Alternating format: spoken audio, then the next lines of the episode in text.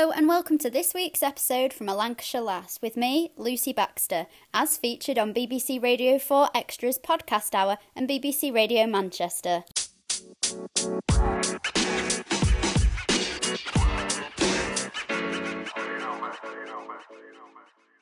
One, two, three, four, five, six.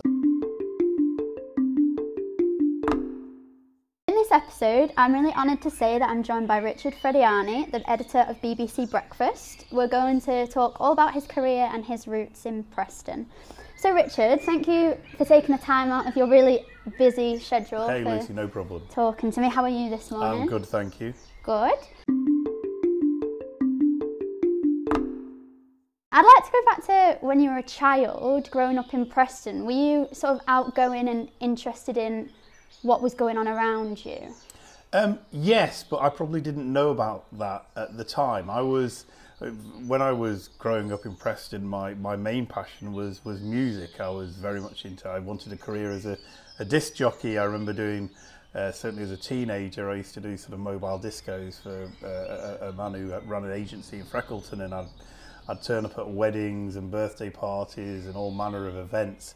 Um, as a DJ, and that, that was my passion. But I, I, at the same time, I always had an interest in what was going on. I, I remember, and I've told this story to, to friends in the office a few times, uh, way back in the 19, late 1970s, early 1980s, there used to be a program on Radio 1 uh, at seven o'clock in the evening where they'd have some uh, person who was in the news, etc. And uh, they used to mention it on the breakfast show on Radio 1 uh, and suggest that if you had a question for this person, uh, you could uh, phone this number and leave the question, and if they liked the question, they would ring you back.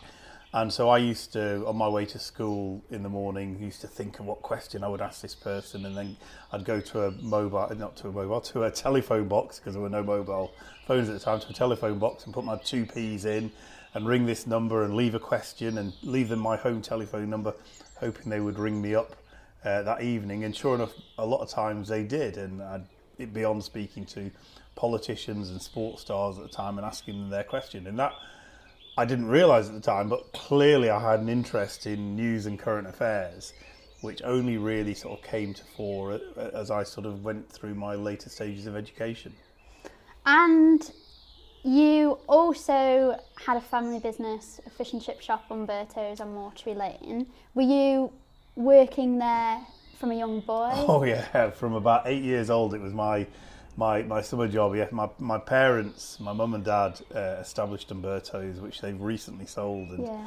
and have now retired. But they they bought what what is known to many, the one by the docks, um, in 1973. Uh, having run an, another one which was just near what was then uh, Preston Polytechnic, but, but is obviously now Lancashire Polytechnic, having run a different one for about 18 months. But they bought, bought that in late 1973, and, and we as a family all moved there, me and my three sisters and my mum and dad, and lived above it uh, for the entire time until I, I moved out in the, the mid 1990s when I, when I established and bought my own home. And uh, uh, so, yes, it was sort of expected of me uh, to work in the shop, and uh, you know, I started working. I remember in the sort of summer where I'd be uh, getting the chips up from the cellar downstairs as a little boy, and you know, I'd get paid a few pennies for, for helping out on a lunchtime, etc. And this was in the days when the docks was still open, and British Aerospace, which no longer is there anymore, used to uh, dominate Strand Road, etc. And then as I got older and got into my sort of teens, I would give my mum and dad a night off by working in the shop and managing the business for them. So, you know, my dad who fronted it and my mum and dad who were there sort of seven days a week uh, could have some time off. And obviously, it was useful income as a teenager to go out and buy those records that, that would then enable me to do those mobile discos at the time. Did you ever get fed up with the smell? Of the Oh fish and no! chips? Well, yeah, it is. It is not the smell. Uh, well, not sorry, not the, the taste of fish and chips, but certainly the smell. I mean, it is. It's one of those astonishing things that you know. It, it doesn't matter whether you work there or live there. If, you, if you're in the shop for about thirty minutes, you do it just soaks into your sort of clothing and pores and. Unless you have a sort of shower, if you then go out, people go, "Oh, I can smell fish and chips," and it, it clings to your body. But um, I was very lucky uh, there. You know, my mum and dad's shop was a very popular uh, business. Um, so you know, the ability to have free free fish and chips whenever you wanted. I'm surprised I'm not 20 stone. And I guess that work ethic bring sort of taught to you from an early age helped you in getting into journalism and that kind of career? Yeah, I think I think uh, you know, I think you always look to your parents, hopefully, to establish sort of part of your characteristics. You know, I, I'm lucky I've got uh, a son and two daughters, and I, me and my wife try to instill some values into them, and certainly my mum and dad instill values into me and my sisters about about things like a work ethic. Um, and encouraged us on and supported us in so many ways, as, as a lot of parents do for their children. And yes, and you some of that rubs off on you. And you know, my mum and dad, you know, worked very hard because actually the main reason was they wanted to give me and my sisters as good an upbringing as possible, and that's certainly something that rubbed off on me, um, and that's I, I hold dear as well. And then when did you show more of an interest into the journalism side, studying journalism at UCLan? I think I think um, one, when I when I did my A levels, uh, I'd sort of started to develop an interest. But and, and you know, as as a lot of people who'd be doing their A levels now, you sort of think about what's your career going to be, what do you want to go into. And actually, my first choice then was probably, if I wasn't going to be a Radio One DJ, was probably to go into teaching. Um, but I didn't maybe perform as well as I should have uh, at my A levels. Not not something I would recommend to others. Uh, and I ended up going to Portsmouth Polytechnic initially to do a degree in economics. And whilst I was there, literally in the first year I was there, I did get involved a little bit in student politics, and, uh, and very quickly developed that sort of side of my interests and as a result that gave me a bit of an exposure to the media and I used to sort of lead a lot on on publicising events. And as a result I sort of started to develop more of an interest in how that sort of career worked what went on with sort of radio stations and newspapers and television stations etc and as I noticed that more and more of my stuff was getting picked up I was sort of thinking oh maybe this is a career I should look at. And uh, and then by the time I finished my time in, in, in Portsmouth um, I sort of developed quite an interest into it and, and looked into it and discovered then there were far fewer courses than there are now. But one of those was at Lancashire Polytechnic, as it was at the time, uh, and decided to apply. And I did a postgraduate a graduate there. But there are lots of courses now around the country, you know, Salford included, Cardiff, Falmouth, etc., that are, are very popular and turn out some very good journalists. And then you, so you graduated from UCLan and then you moved to Red Rose Radio. Was that sort of your first post? Yeah, I, I was. I was also very lucky to uh, when I applied for the course at, um, at Lancashire Polytechnic. Uh, at the same time, there was a very famous broadcaster in the 1780s called Russell Harty, who used to have like a prime time program on uh, on BBC actually, and he sadly died um, uh, a few years before. But he he was very much a Lancashire man through and through, and was one of the founders of Red Rose Radio as it was at the time. Uh, but also, obviously, because of his BBC connections, uh, had an affinity to uh, Radio Lancashire as well. So they set up a scholarship in his honour, uh, and I was the first recipient. I went through an interview process, etc., and I was the first recipient of that. And one of the uh, opportunities it gave you, as well as financing the course that, you, that I was lucky to get onto, was also an opportunity to do some spells of work experience at both Red Rose Radio and Radio Lancashire. So I did a bit of both and decided that, you know, hopefully my career would develop at one of them. And I was fortunate to get a role at Red Rose Radio when I when I graduated in 1990. And what was it like there, sort of fresh out of uni? Uh, like, like like anybody going into a job for the first time or an industry for the first time, you know, you're nervous. You don't want to make a mistake. You want to try and impress people. You're also looking for people to support you. And I think what's probably true in life, in whatever career you go into, you also um, take. Uh, you look for somebody to give you some help and support. And there were a couple of people uh, in the newsroom there. Uh, one called Keith Macklin, who's, who's sadly no longer with us, who was a, a very uh, experienced journalist uh, uh, who gave me um, a lot of support, um, as well as the sports editor Nigel Reed, who taught me some of the basics, who was a lot younger. And so I learnt a lot from my time at Red Rose Radio. I was there for, for four years. Um, during the time which it then merged into Rock FM, as a lot of people might know it now. But uh, I was very honoured and privileged to work in, in the church. It was very different times to what people might know broadcasting now. You know, we were working with typewriters. Mobile phones were only just about being introduced. There were no computers. Uh, everything was on tape and used to edit with razor blades and little bits of tape. But I learnt a lot in my time at Red Rose Radio, and it gave me a, a fantastic grounding for the uh, subsequent career that I had. Was it harder to sort of find the news without, you know, without the internet, without mobile phones? I bet you had to work so much harder. Than Yeah, there was, well, no, I think I think look, look news develops. Uh, and how you find news uh, changes all the time, and actually that's one of the things you always have to be aware of uh, in your career. But no, at the time we used to have to we'd have a sheet of all the telephone numbers of all the uh, local police stations, and one of your chores between nine and ten in the morning was to ring round those um, police stations uh, to see if there'd been any stories of interest. Uh, other things that you would do is, uh, you know, if you wanted to track down somebody, you had to go through phone books rather than Google search their numbers, etc. So it was it was a very different way of working uh, then to, to, to where we are now, but but equally, you know, one that you know even now you have challenges when you're you're you're following stories. So so you know, I learnt a lot of very basic skills there, and some skills that I still hold cherish, uh, hold dear to me, and cherish now. And so after Red Rose Radio, you moved to London. Is that right? Yeah, I was. I was at that point. I was uh, uh, keen to still be a reporter. Uh, I thought reporting was maybe where my uh, skills were, although I was always quite um, not very fond of my voice. When I used to listen to my broadcast voice, I was always sort of questioning whether it was good enough or strong enough. But I was lucky enough to uh, get a, a role as a national reporter for Independent Radio News. Now they're known as IRN, is, is the shorthand term for them. And they're the network provider that provides the national news for all the commercial radio stations, or most of the commercial radio stations in the country. And I went, and that was at the time run by ITN. It's run by Sky now. Uh, but I, so I went down to uh, London in 1994. I was in the process of getting married at the time. Uh, we didn't have any children at that point, and I remember saying to my wife, to what was then going to be my wife, I'll only be going for six months, and, and, and lasted in various roles ten years down oh. in London. But I used to commute up and back between London and uh, and Preston uh, quite a lot, uh, and I spent just over sort of three years as a reporter, and it, it was fantastic. I, I, you know, I remember going to Hong Kong for the handover.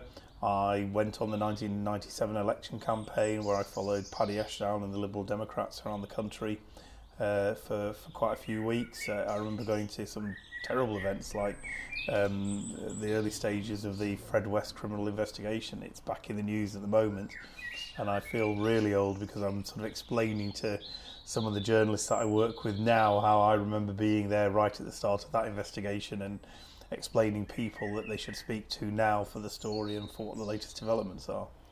And did you prefer sort of the local aspect when you're up here uh, reporting, or did you like sort of moving away from Preston and sort of getting a bit of more bigger feel for the news? Yeah, I think I think I think both uh, in different ways. Both are really really important. Uh, local news is so important, and I think maybe isn't valued as much as it should be. You know, all of us. If I take you know people who live in Preston and read the Lancashire Evening Post or listen to Red Rose Radio as it was, or Radio Lancashire as it is now uh, uh, or, or, watch the local news on Granada or BBC Northwest. You know, there's huge amounts of really important information that matters to you uh, as a listener or as a reader. And you look at how that's developed now with, you know, searching microsites and places like Blog Preston and the LEP website. And, and there's something really, really important about, about um, doing stories that matter to the community that you live in and, and especially if you can make a difference. And I really applaud those people who work in the, in at that level because that's really important. And often, you know, particularly when it's a story that has national prominence, you know, the national uh, broadcasters and radio and print and will all turn up, and they're really only interested for the headlines, and then they go away, and actually the local media is left behind to sort sometimes pick up the pieces. So, you know, I applaud the work of people who work in local media, some of the best stories often start at a local level before they're picked up nationally. But at the same time, there's you know there's always sort of something uh, exhilarating about working in national news you know, particularly when it's a major story that you know that when that story gets broadcast or when that moment uh, is is revealed to the audience, it's the sort of thing that people will stop and watch or listen to. And if you're at the heart of it, whether you're the reporter on the scene or you're one of the editorial team who's putting it together, that's a really, really important moment that, you know, sometimes are ones that many, many years later you still remember.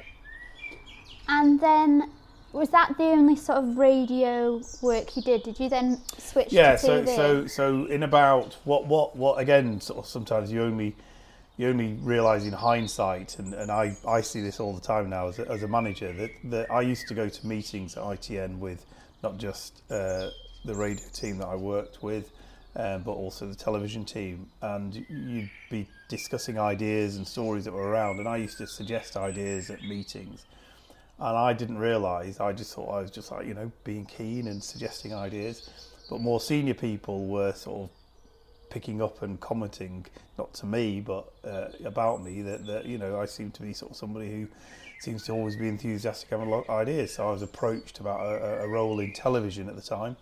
Uh, on what they call the planning desk, and it was quite useful because at the same time I was sort of thinking, I'm not sure I'm going to make it as a reporter, and maybe I need to sort of rethink how I developed my career. So uh, uh, accepted a role on what they call the planning desk uh, in at ITN for ITV News, uh, which was basically your role is to start plotting what stories you're going to do the next day or the following week, and and and you know a small little side story in it is I joined the same day or I joined the TV team the same day as a, another young man who was joining from Yorkshire TV, who was his, his, his first job in network TV, so a, a, a young man called Tim Singleton.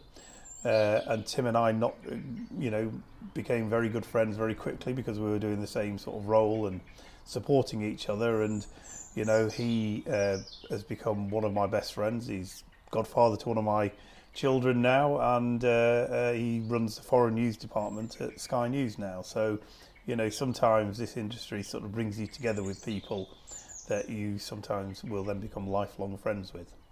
And do you think then, when you were into TV, that it was more for you than radio? Um, I think yeah, I used to. I used to when I worked in radio. I used to say, "Oh, I'll never work in television. Uh, it all looks too complicated. There seems to be too many things that go on." But um, once I got into it and I started to learn the skills and see the different roles that people played and how it's very much a team game. I mean, you know, one of the things, particularly in broadcast, uh, but it's probably true of all uh, media. It's about working as a team. It's not just about any one individual. You know, you might just see the presenter or see the reporter, but there's so much work that goes into that from people behind the scenes. And frankly, without that work, whether that's technical or editorial, uh, it would never get to air. And I appreciated and started to learn the various skill sets that went into that. And as I moved from doing the planning desk to becoming a news editor. So then your job was the sort of day by day as, as stories unfolded, you were redirecting coverage and moving people to different locations. I, I realised the sort of the, the buzz that you got with that and the importance and, and, and fell in love with working in television. And I guess as well the news, the way it's presented visually compared to just audio, there's a, there's a different there's another element to it, and you've got to sort of write to the visuals that you get. So it's Yeah. another level Yeah. of storytelling. Yeah, yeah, yeah. It is. I mean, I mean, you know, depending on what uh, medium you're working on, whether that's television, radio, or print or online, there are different things that you can bring your story alive with. And certainly in the case of television, you know, the pictures are obviously vitally important, just as the words, just as the interviews are. And the art is how you knit those together. And, and some of the most brilliant correspondents I've worked with in television actually less is more is one of the phrases that they come with out with. And what they mean by that is if your pictures are so good you actually don't need many words to go with them. You know you can let the pictures do the talking and let your and keep your words to a, a minimal. There is an art in putting together a television report. Uh, you know, when you've actually only got a limited amount of time and you're conveying some really important issues, and that art of marrying pictures with words, with sounds, is far more difficult than people expect or, or, or understand. but when you see it done well by some of the most brilliant correspondents in television, then you understand and appreciate it. Why did you move back from London? So I moved by by 2004. Um, uh, my family was growing. We had sort of three young kids. My wife was doing a brilliant job, and decided that maybe I needed to be at home a little bit more. And a job came up to run Granada Television uh, in 2004, which I applied for and, and, and, and was lucky enough to to get. And so at that point, I, I moved back to uh, uh, working in the northwest, uh, even though uh, because I've been sort of living here all the time, but travelling between Preston and London. Uh, but as probably my family would be the first to point out, I may have been at home most nights, but I was probably away even more because the way I tend to work is quite manic. Um, and but I was lucky enough to run the news department at Granada for seven and a half years, and and again learnt a lot from it. And you picked up two BAFTAs whilst you were Picked there? up one one while I was there. The, the, the second one came after I'd, I'd left, uh, and, and the second one came when I was at ITN. But uh, yeah, we were we were. Um, uh, it was a, a really interesting time moving to Granada because ITV, at a regional level, at a TV level, news level, was changing a lot. There was a lot of new technology coming in. There was, being brutally honest, uh, the company had to save a lot of money, so it meant making people redundant and changing the way that we worked. But at the same time, you know, in a region like Granada, where you have, you know, some huge news stories as well as some amazing sports stories, you know, I sort of think about the time that I was there. Teams like Liverpool and Manchester United getting to and winning the Champions League finals in Istanbul and in Moscow. But, um, you know, there are some huge news stories just because of the size of the uh, patch. You know, outside London, it's probably the best, and I would argue actually it's even better than London. And when I joined was just after the terrible Morecambe Bay Cockling tragedy. Um, and so I knew at some point um, in my first few years there, would be a, a court case um, taking, trying to bring to justice those people who were behind uh, the tragic death of the 23 Chinese cocklers who died uh, in Morecambe Bay. Um, and for me, it was important about trying to tell the stories. You know, they weren't just numbers. They weren't just uh, anonymous people who drowned uh, in Morecambe Bay. And uh, we as a team, uh, you know, went to China, uh, tried to tell their stories, spoke to the families, as well as did some investigations here about the regulations around why uh, what went on in Walken Bay that night was later to go on. And, you know, we put together a half hour program that, that went out on the evening that the court case came back. Um, and it started to pick up some attention. There was some absolutely brilliant journalism by people like Elaine Wilcox. And uh, as, as happens in television, uh, there are various awards events that, uh, that happen every year and it started to get some pickup at various awards events and uh, and one of them you know probably one of the most high profile ones is the BAFTA TV awards and uh, we were we entered it and you know I was amazed when we were shortlisted uh, that was a, an honor itself but then um, you know to be there um, on that night and and you know your name's read out as the winner uh, was one of the highlights of my career. And you know, particularly at that point, no regional news program had ever won that award. It had only ever previously been won by network providers like you know ITV News at 10 or BBC News at 10 or Sky News, etc. So it was a superb recognition and, and one that I'll always remember. And was that sort of your time at ITV? Was it just the seven and a half years, and then you moved to BBC? No, no. No? So, so I, I, I did I did sort of ran Granada until 2012, and then an, an opportunity came up to go back to ITN, uh, but this time to um, edit the news program as opposed to be on the, what they call the news gathering side of things. So my previous job had been about sending reporters out to, to get the get the news, whilst what they call a program editor is the person who puts the program together uh, and decides the final running order. And, and that job came up to uh, edit what they call the ITV News at 6.30, which is now presented by Mary Nightingale. Uh, was at the time, although with Alastair Stewart primarily at the time. Uh, so I was approached about that role, decided actually that's, that's a new challenge for me, so maybe I'll go back and do that. So I went back to do that at the start of 2012 and uh, and was the editor of that and did a, a combination of mainly the ITV News at 6:30 did a spell doing ITV News at 10 and sort of saw it through the changes where they moved from Mark Austin and Julie Etchingham to, to, to, to Tom Bradby taking over uh, and learnt a lot again, you know, sort of some huge moments, uh, some major sort of stories that in effect you're in charge of as it goes out. Hmm. You are making the moment by moment, moment decision about what we do, how we tell it, in what we tell it, what order we do it in, tackling any program problems whilst you're live on air, etc.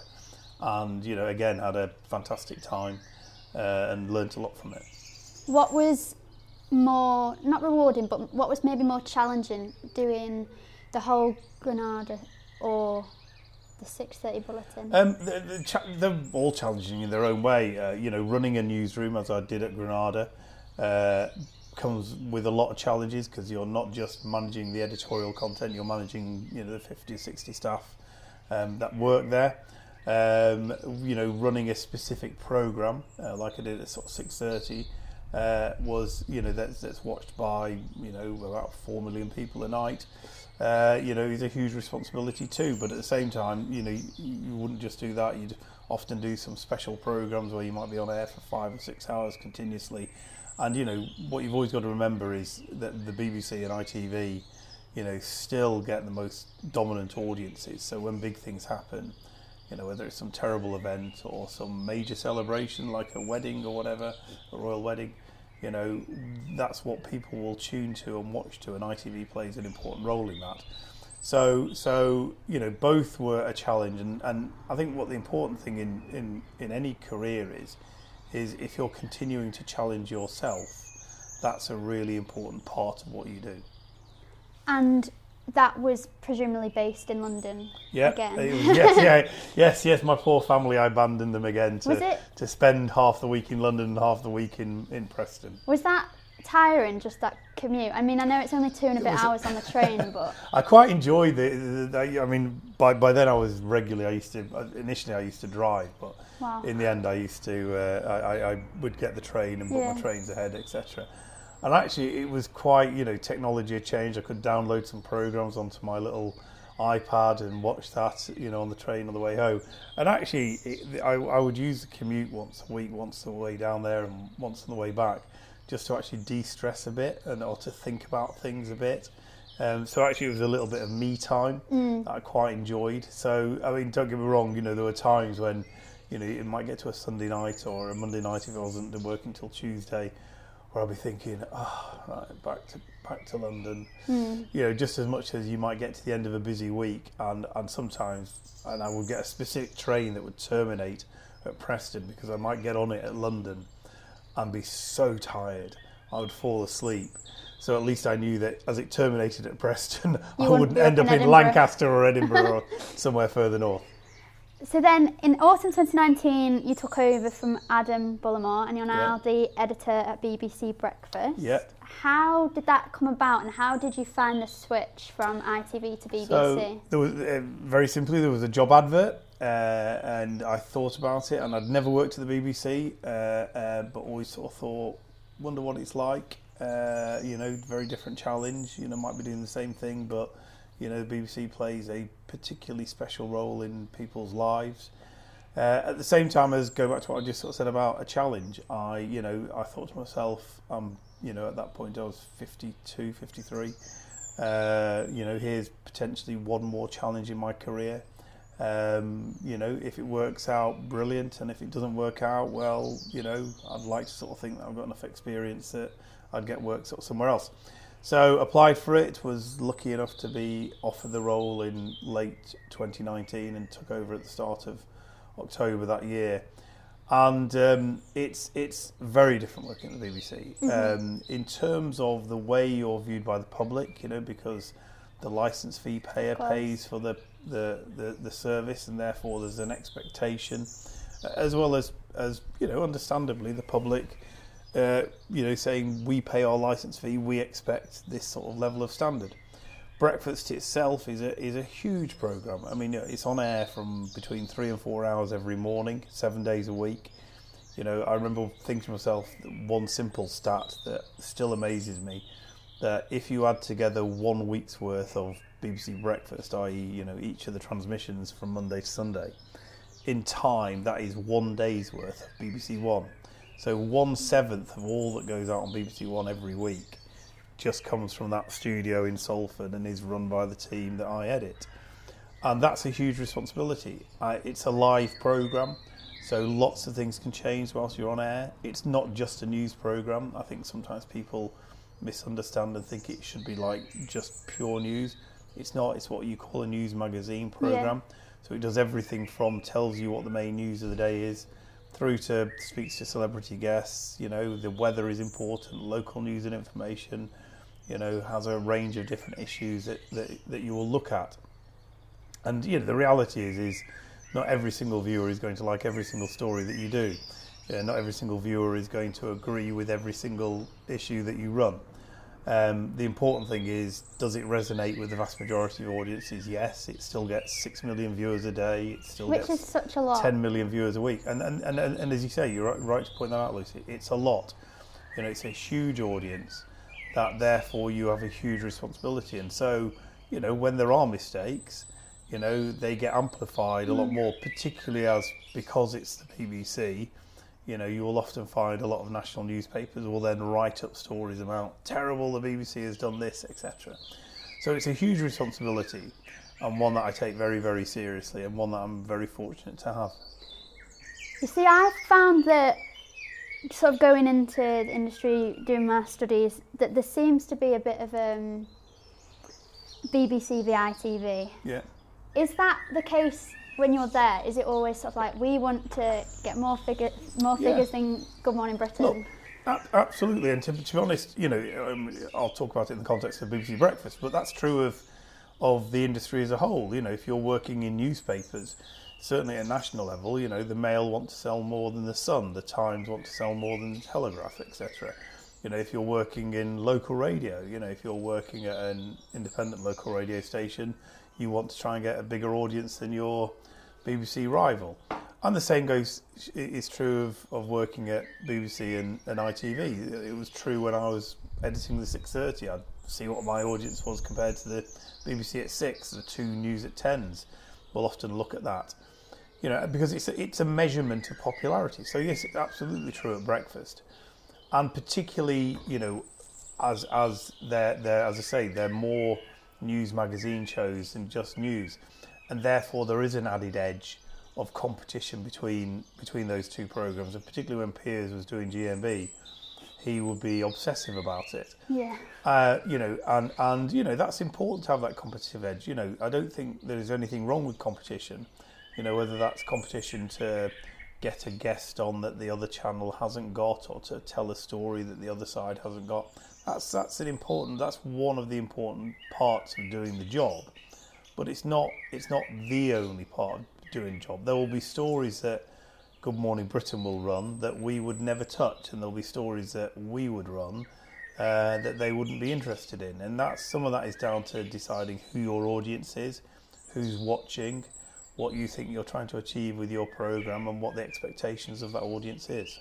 What would you say BBC Breakfast's audience is? So, so I think I think there's a couple of things. In, in pure terms, it's an older audience. It's uh, you know the vast majority of them are sort of 50 plus.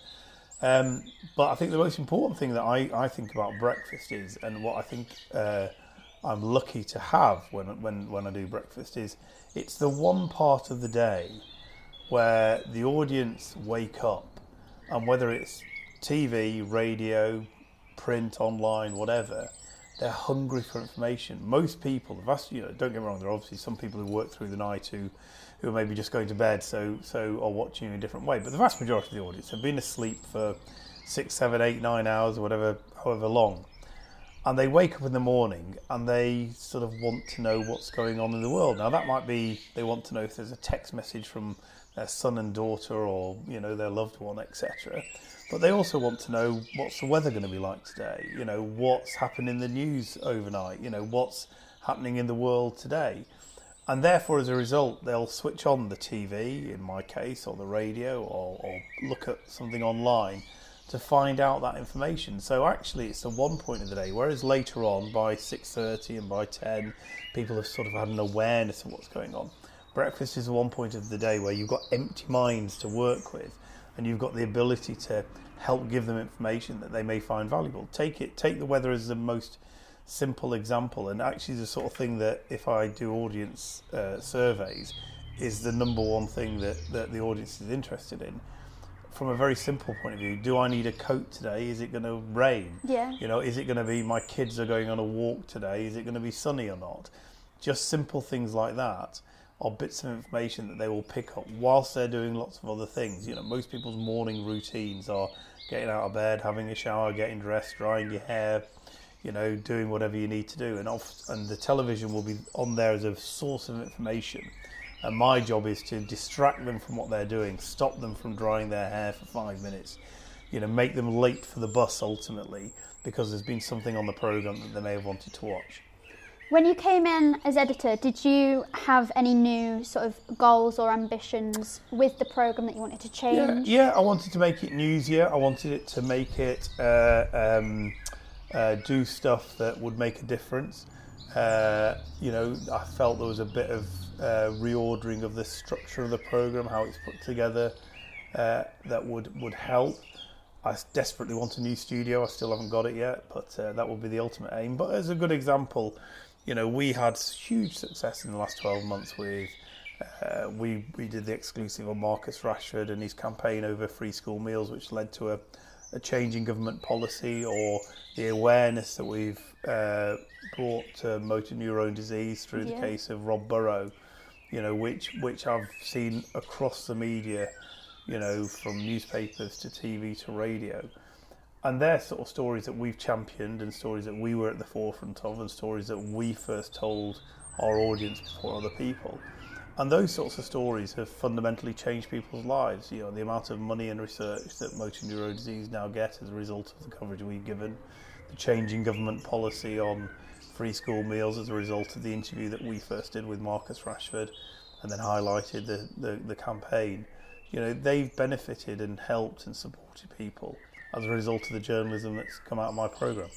Yeah, and also was it with Captain Tom Moore? Were you the yeah. first of that as well? Bless uh, yeah, so Captain Tom, Captain Tom, I mean, to be fair to, to my colleagues in local media, and I said earlier about the importance of local yeah. media, his story was first highlighted by uh, journalists who were working in east of England, uh, east of England by both the local BBC and yeah. local ITV station.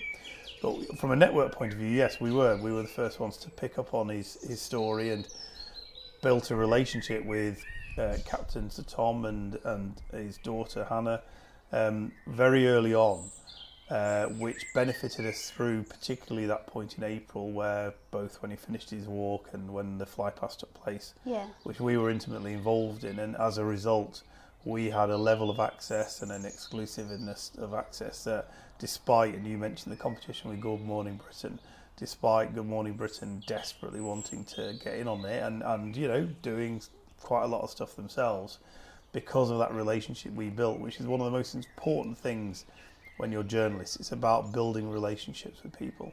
But because of that relationship we built, uh, it meant we had an access and coverage of Captain Sir Tom's story at that time which was way beyond any of our rivals.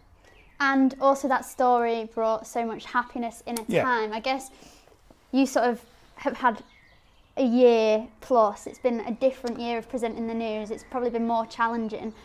And do you feel like you've had the responsibility of finding maybe more good news stories to even the program out? Or? Yeah, I think there's, to, to be, and you're right about the last the last year being a, a year unlike any other. Yeah. Um, and and the challenge the challenge you have on a daily basis, you know, whether it's during something like the pandemic we've been through or or uh, the you know just doing the program on normal times, is that mix of you know news that you have to tell combined with trying to bring some joy into people's lives. And, and that's often one of the things that you'll get a lot of audience comment about is whether you've got that balance right. And I can tell you for sure that there'll always be people who will say you should be doing more news.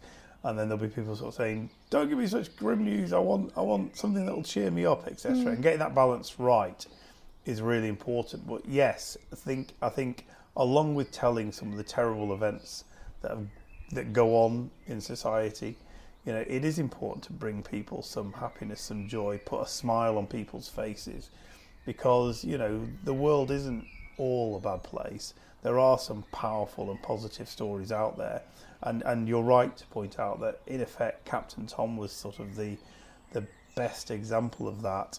You know, in April last year, well, when we were particularly at the height of that first lockdown, the sort of the positivity of his story and how it affected and connected with so many people was one of the highlights of the, of that month. Yeah, I remember when I was in my final year of uni last year doing my dissertation and analysing a whole week of BBC Breakfast programmes, tallying how many times it was a good news story, a bad news oh, story, yeah. all the different news values. It was quite a long process. Yeah. But Tom, uh, Sir Captain Tom Moore was there all the time, and, and what I found from it, because I was trying to find out if news is mostly bad, if it's good, mm. that the majority was good news, even if it was an overarching sort of bad story like COVID, it'd be someone who'd recovered and you'd, you'd used it really yeah. in a really I think, I think, I think, way. yeah, I think, I think, you see, it's interesting you should use the phrase about good or bad news, mm. right? I think the way I, I try and look at it and, and the way we will often discuss stories in the newsroom is why should somebody at home care or connect with the story that, that we're doing? And as I say, you know, are you going to be able to do that with every single person who's watching? Well, no, that's that's an unrealistic expectation. But but what you're trying to sort of say is, you know, why for the majority of your audience will the story that you've chosen to do, the issue you've cho- chosen to raise, why will that matter to sort of somebody at home? And and you know, it might be about some de- health development, or or as you sort of say, you know, there was those good examples last year of people who had initially got COVID and recovered from it. And they were quite powerful stories and, and actually gave hope to a lot of people because I think, you know, early on in the pandemic, a lot of people were thinking, oh my word, if I get COVID, I'm going to die. Mm. and actually, what, what they those stories demonstrated was actually that's not the case. And, you know, with a lot of support and help from some wonderful people in the NHS, um, the opposite is true. And can you talk me through sort of a typical day for in the life of a BBC breakfast editor? so you, you said that like you work in quite a manic way, or yeah. what type of tasks do you carry out? And I'm also interested to know that if someone has worked on a, a story or a package, they think it's going in, and then you have to like withdraw it if you know if yeah. stuff changes do people get sort of upset because ultimately you are the decision maker, or is it? Or how do yeah, people you, take it? You, you. I mean, look, um, a typical day will start at five o'clock in the morning for me. That's a bit of a lie-in sometimes. Wow.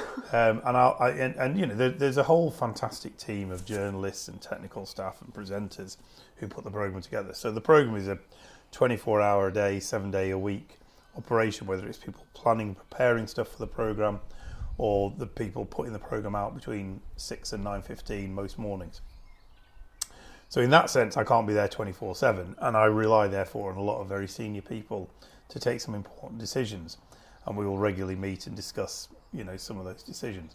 but I tend to get up about five o'clock in the morning. I'm already aware of sort of what we've got planned for the program that morning because we've been discussing that the day before, and I'll drive over to Manchester um, and uh, get there just sort of half an hour after the program's gone out. And I've probably already had a conversation with one of the senior editorial team about whether anything's changed or what's different. The program goes out, and some days it's relatively straightforward in terms of not a lot has changed, and the program that you planned goes out. And sometimes uh, uh, there's a lot of change. You know, last week when the by-election in Hartlepool only came back at seven o'clock in the morning when it was expected to have come back at four o'clock in the morning. So suddenly you're dealing with a live event as opposed to, to something that was meant to have already been sorted before you went on air.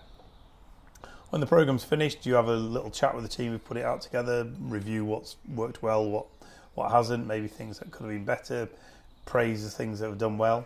And then in effect, the sort of the day begins again in that you get the team together at 10 o'clock and we start, we're thinking about, right, what are we going to do tomorrow morning? So, whilst the rest of the news industry is thinking about what's happening today, we're already thinking about what's going to be in the news tomorrow morning. And you start to work and build a program that, uh, that you sort of think will reflect that. And sometimes you can second guess some stuff, and sometimes things happen unexpectedly at any hour of the day or night that you need to respond to and reflect and put in your program. And that sometimes leads to items being dropped that maybe we were planning to do, or even items that you were planning to do that actually, when you got them together, weren't as good as you maybe thought they would be, and therefore maybe we shouldn't put that out, etc. And and people, you know, or it might be a guest that you've booked, and then sort of late on, and you know, I feel particularly sorry when it's sort of somebody who's got up quite early in the morning, and you know, you drop them at the last minute because something else has happened. So inevitably, people are disappointed or, or, or, upset, but you, you sort of you know try and explain to them the reasons behind it, you know, and, and whether that's about a guest or whether that's about a, a piece of content that one of your team has has produced. But we'll have those discussions all through the day, and you know, and and you know about editorially what we should and shouldn't do, as well as there are other management things you have to deal with as the editor, you know, ranging from uh, conversations with other parts of the BBC through to um, individual sort of staff issues, etc. Uh, and so I tend to be in the office until about seven in the evening, um, and then I'll drive home, uh, have a bit of a chill out, watch a bit of evening television, and then the day starts again. So that's a sort of a typical sort of day. It's it's manic, it's busy, uh, it can change unexpectedly because of sort of something you're not in control of, but it's a privilege to do it. You know, it's I've been lucky in you know in the 30 years I've been in journalism. I've had some brilliant jobs running lots of different, very high-profile programs, and everyone has been a privilege to do because um, you're dealing with individuals and stories and have a responsibility with the audience that I can think of very few other roles that would allow me to do that.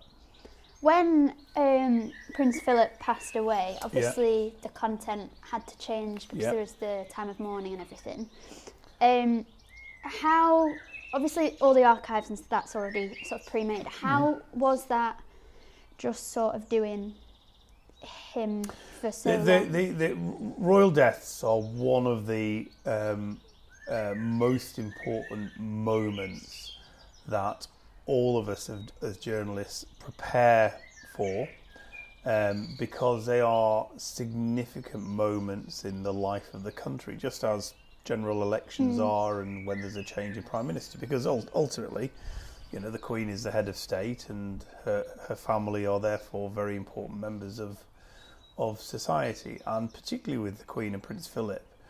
You know, you think of how long they the Queen has reigned for, and how long uh, she was together with Prince Philip the vast majority of the audience have known nothing more than the Queen and Prince Philip.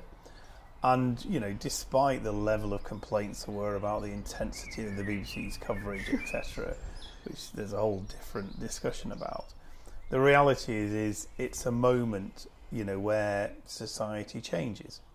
And therefore, getting the tone right about that uh, and particularly with the BBC, which is inevitably going to get the largest audience, but getting the tone right about that, ensuring the coverage is respectful but also reflects um, what the nation is thinking and feeling is, is, is hugely important. You know, and that that will come from the type of guests you're booking, uh, what the presenters do, uh, the sorts of reports you run in the media aftermath, and and it's one of those moments that you prepare for, and every, you know, of course, could have come out any time yeah. of day or night, and it's probably one that every broadcast journalist and everybody who works on TV or radio is sort of wary that it might happen on their shift. Didn't happen in BBC Breakfast time, uh, but is is a moment that you sort of think we need to get this right because there's a very famous moment when the Queen Mother died in back in the early 2000s and there was a whole row about a presenter who didn't have a black tie on at that time, and that was felt as very disrespectful. Now, you can have a whole separate debate about the rights and wrongs of that, but it goes to show how a simple, what some people would say is a mistake, can then get blown into sort of something that becomes a national debate, and that you'll forever rem- be remembered for. So, so there's a lot of pressure on the team to get things right because if you make a mistake, particularly if you're on the BBC, it can be it can be brought out against you for many years to come. Um, I wanted to ask personally how you deal with the huge pressure and responsibility on your shoulders. Like, from what you're saying, it is a stressful job. There's a lot of pressure tied to ever changing deadlines. How do you switch off? Like, you've got It's- your phones here. yeah, do you ever switch off? No, no, Suddenly I don't ever switch off. It, but it, it, is it a pressure? It's, it's only a pressure you bring on yourself. It's, it's not pressure compared to people who work in, you know, somebody who goes down a coal mine, mine or a nurse who works in the NHS front line, or you know, my eldest daughter is a doctor who works in a hospital. You know, that that's pressure to me. The the pressure, the pressure on my job. Some of it is self-inflicted. I probably don't have to do the hours that I do, but some of the pressure is is is yes, the pressure to to do the job well. And I'd like to sort of think that if I, regardless if I'd been the teacher that I wanted to be, or if I'd worked as an accountant because I was good at maths when I was a kid, I would bring the same pressure on me, right? But but it's it's a pressure that is it's about doing your job well, and that's I go back go back to what we talked about at the start about parents. You know, they instilled in me. Um, you know, a, a belief that you know you need to do the job as well as you can. You know, serving customers in a fish and chip shop and making sure that their food is as good a quality as they can have is a really important uh, thing. You know, if you get that wrong, you know, you could give somebody food poisoning. Well, that's not what you want to give them. So the pressure, the pressure you you put on yourself in any job is a bit sort of self-inflicted. It is a huge responsibility. You know, you you you know. I, I don't forget that you know six million watch a day, ten million watch every week, and therefore, if you get something wrong, um, that can have an impact on some people's lives about how they think about something, or maybe something that they decide to do or decide not to do. So th- that's a pressure of sorts, but it's a pressure that you know, if you approach the job professionally, if you do it to the best of your ability, on the whole, you should get it right. You won't always get it right. When you get things wrong, apologise, learn from it, and move on. And I often say to young journalists when they come into the industry, when they start, you know, they will make mistakes. You will get things wrong, right? It's not really about the mistake. Obviously, we'll ask a question and sit down and work out why that happened, you know, what happened, etc. But for me, it's about whether they've learnt from that mistake, whether they realise why that was important, that they should have got that right, what went, what was involved in why they got it wrong, and actually how you judge people is how they learn from those knockbacks, how they learn from those mistakes. That's the more important thing. Obviously, you don't want the mistake to happen in the first place, and hopefully, somebody more experienced might have intervened at some point and stopped that mistake from happening. But that's not always possible. The important thing is learn from the mistakes and move on.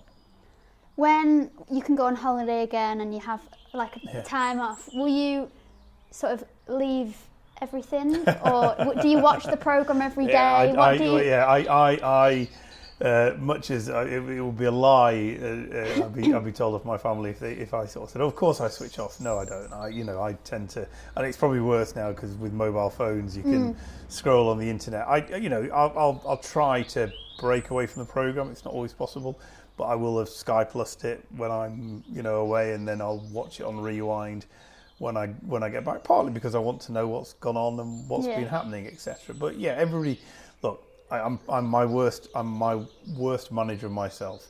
You should switch off. I don't, but you know, I often will say to my staff when they go on holiday, and thankfully most of them do do this. When you go on holiday, take a break, relax, recharge your batteries. You'll feel a lot better when you come back for it. And then finally, I wanted to ask what you think the future of news broadcasts, news programs is. You know, we've got GB News launching very Yeah. soon. Quite a lot of senior journalists have left BBC ITV to to go there. Um, do you think the future is broadcast? I mean, we're getting it on our I think- phones a lot as well, aren't we? Well, look, look, how you broadcast, you know, uh, is forever changing. So, as I said at the start, when I began my career, there was no internet, there was no social media, there was no websites.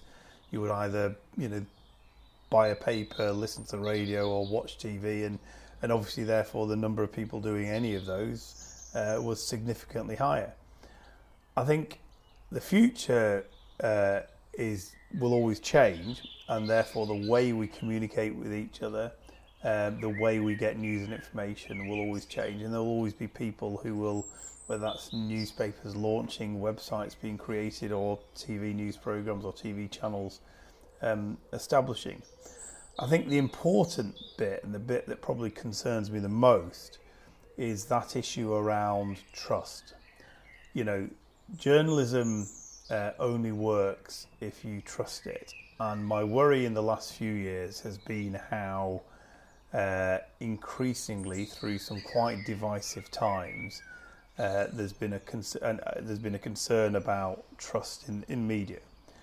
I spent 30 years and never been told what to do by somebody else. Never been told by some secret society somewhere what what to say or what not to say. You choose your editorial values based on what you think is right for the audience. Um, you won't always have that audience who will agree with you, but what you try to do is tell it in the most fair and balanced way. And my worry is is is that that trust needs to be maintained because you know increasingly, and you see this on on something unregulated like social media. You see a lot of fake stories going around, stories that can be quite damaging. You know, whether that's stories about you know the impact of vaccinations or, or mm. stories about what has happened politically, um, and and that fake news uh, can be quite damaging in the in the trust in society, and can have some quite serious consequences. I can say this on behalf of my colleagues at the BBC, ITV, Sky. You know that we are you know held to high standards. We are regulated by authorities that we are we have to answer to, and that we do our best to tell it in a fair and balanced way. That's my biggest worry about about the future. I think there'll always be TV, there'll always be radio, there'll always be online. It may be that people get their news and information in different ways, but trusting the news sources that you get it from is the most important thing. Oh, I think that's a really good point to leave it on, and I just want to thank you again for. Yeah, it's been time. great chatting, Lucy. Thank you. And thank you for the tea and the shortbread.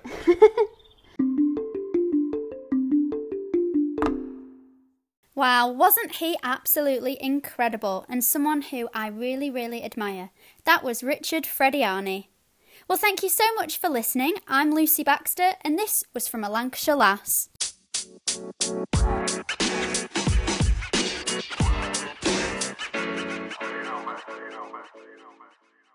To keep up to date with all things from a Lancashire Lass, follow on Facebook and Instagram at From a Lancashire Lass.